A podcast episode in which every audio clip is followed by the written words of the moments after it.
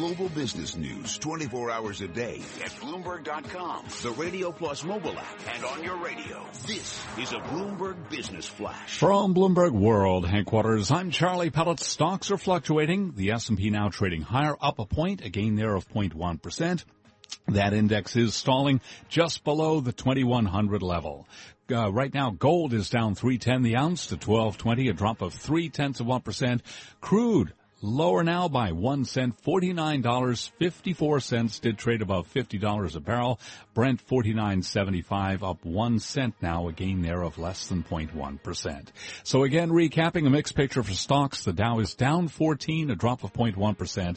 S&P up a point, a gain of 0.1%. I'm Charlie Pellet. That's a Bloomberg Business Flash. You're listening to Taking Stock with Kathleen Hays and Pimm Fox on Bloomberg Radio. So where do we go from here for oil prices? Demand is a slow moving element. Supply sometimes isn't. And despite near record inventory, traders are pricing in the risk of the market getting tighter in a hurry. Here to tell us more, is Stewart Glickman. He is director and equity research analyst for S&P Capital IQ. He joins us now. Stewart, thanks very much for being with us. Good afternoon, Pimm. All right. So give me your short term and long term view for oil price action. Uh, short term, I'm bearish. I think that the recent move up has been really it's been premised on a lot of what I'll call temporary phenomenon uh, phenomena that I think are going to eventually dissipate, and I think fundamentals are going to come to bear because uh, structurally uh, there's way too much crude oil in, in, in inventories, uh, record highs, the highest we've seen since 1930, more or less. Uh, product inventories for things like gasoline, diesel, jet fuel are also way above their five-year averages. Um, you know, it's interesting to look back at um, when when crude prices began their their initial collapse in, in mid 2014, about two years ago. Uh, we had about maybe two million barrels a day of excess supply.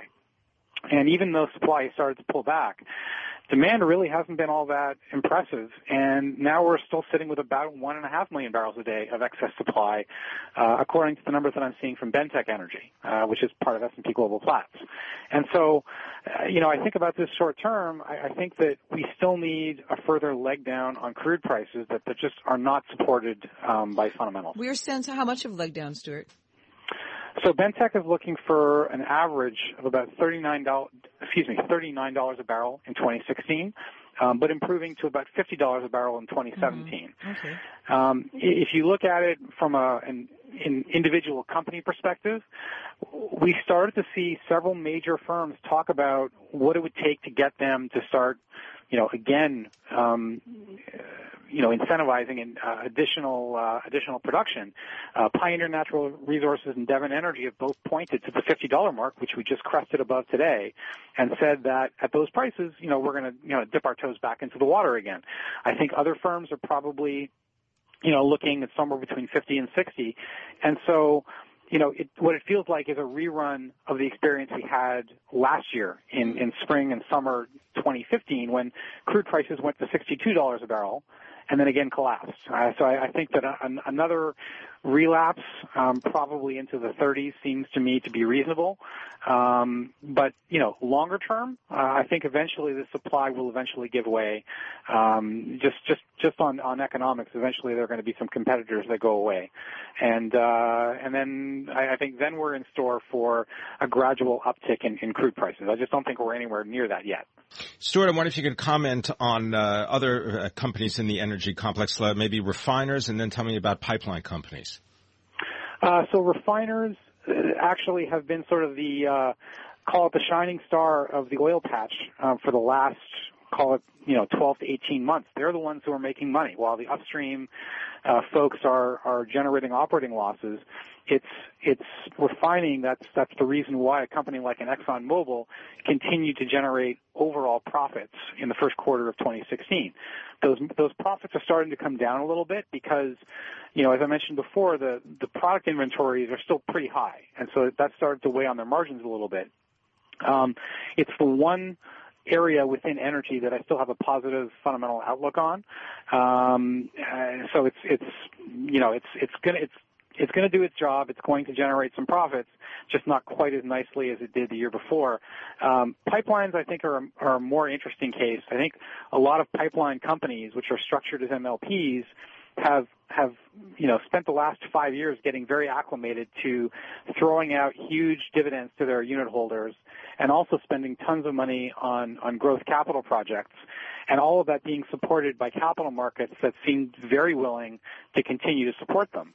And I think that business model is increasingly coming into question. I think that more of these midstream companies, we, we started to we started to see some of them pull back on their capex, uh, and I, I, think more of these companies are going to have to start living within their means.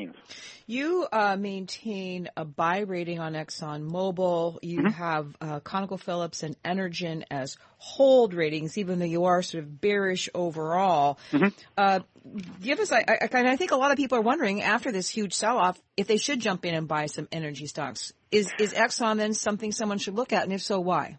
So I'm I have a buy on on Exxon mainly because I think it's a great defensive play in an environment where I'm still very wary. And there's there's not that many companies that are likely to generate excess uh, free cash flow in 2016 and 2017. Uh, Exxon being one of them. And if you look at, and it feels like you know a lot of these energy companies, even though they've they've made a comeback in the last couple of months, that they they went so far down that they they they obviously must be cheap. But if you look at it on a relative basis, um, you know, for example, relative to their projected EBITDA or their projected cash flows, they actually look relatively expensive on the whole. If I look at our coverage universe of oil and gas exploration and production companies, you know, the average E&P right now is trading at about a 30% premium to its forward cash flow estimates, which, you know, some of them perhaps deserve multiple expansion, but but not all of them. And so I think I think there's a I think there's still a lot of froth in these prices based on how far the estimates have come down. Well, Stewart Glickman, uh, fascinating, fascinating conversation. So I just want to, I just want to be clear on something you said. Uh, your group is looking for $39 a barrel average price for crude oil 2016 heading up to 50 bucks a barrel in 2017? Yes, that's correct. Okay, great. But you're still still pretty bearish overall. Fascinating conversation. Exxon, he's bearish on oil, but it's a good defensive play overall though. Even though they've fallen a lot, energy stocks not necessarily that cheap. Stewart Glickman, thank you so much, director and equity research analyst at S&P Capital IQ. I'm Kathleen Hays, along with Pimm Fox. This is Taking Stock on Bloomberg Radio. Coming up on taking stock, commercial property sales, they've slowed in the United States this year, but Chinese investors continue to plow money into the market. We're going to find out what foreign investment means for commercial real estate next.